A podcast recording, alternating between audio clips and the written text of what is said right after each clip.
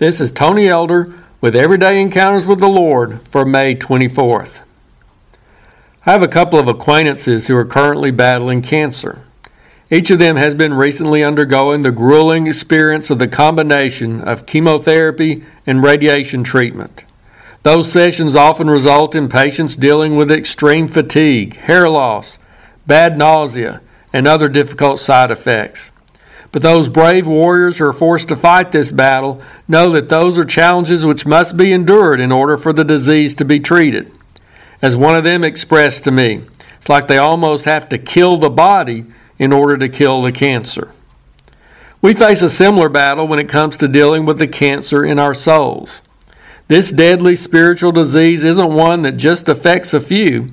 We've all been infected by it. We could simply call it sin, but don't think of it in terms of any particular action. Those acts of sin are simply the symptoms of the disease which lies deep within us.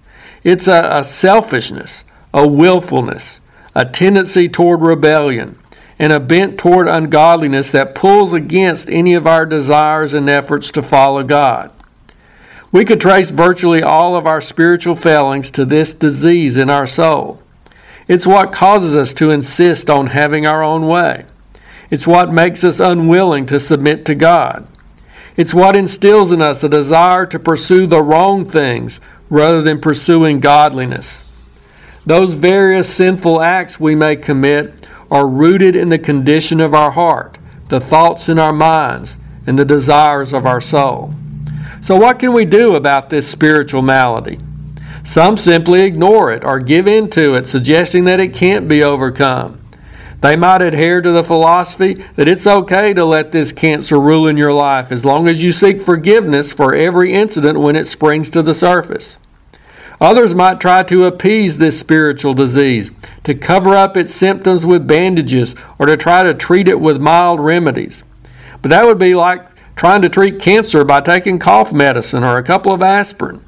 The cancer in our souls won't be overcome by a frequent dose of church attendance or an occasional prayer or through giving some money to that homeless guy holding up a sign at the interstate exit.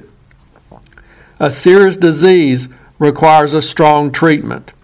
The Bible suggests that in order to truly be free from this condition, we must die to our self centered nature.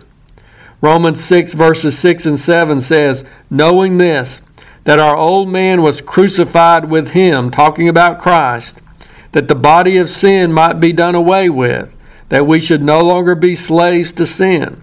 For he who has died has been freed from sin. We have to come to the point of completely surrendering our wills to the Lord's will, letting his desires take priority over our own. Then we'll be able to testify as Paul did in Galatians 2:20. I have been crucified with Christ. It is no longer I who live, but Christ lives in me. And the life which I now live in the flesh, I live by faith in the Son of God who loved me and gave himself for me. It can be painful to let the great physician treat our spiritual cancer. It may feel like part of our very being is being ripped out but we can't afford to deal with this condition gently. Only as we die to sin and self centeredness can we find fullness of life in Christ. If you're interested, Everyday Encounters with the Lord is available in both book and ebook formats. And now I pray that you'll encounter the Lord today in your own everyday experiences.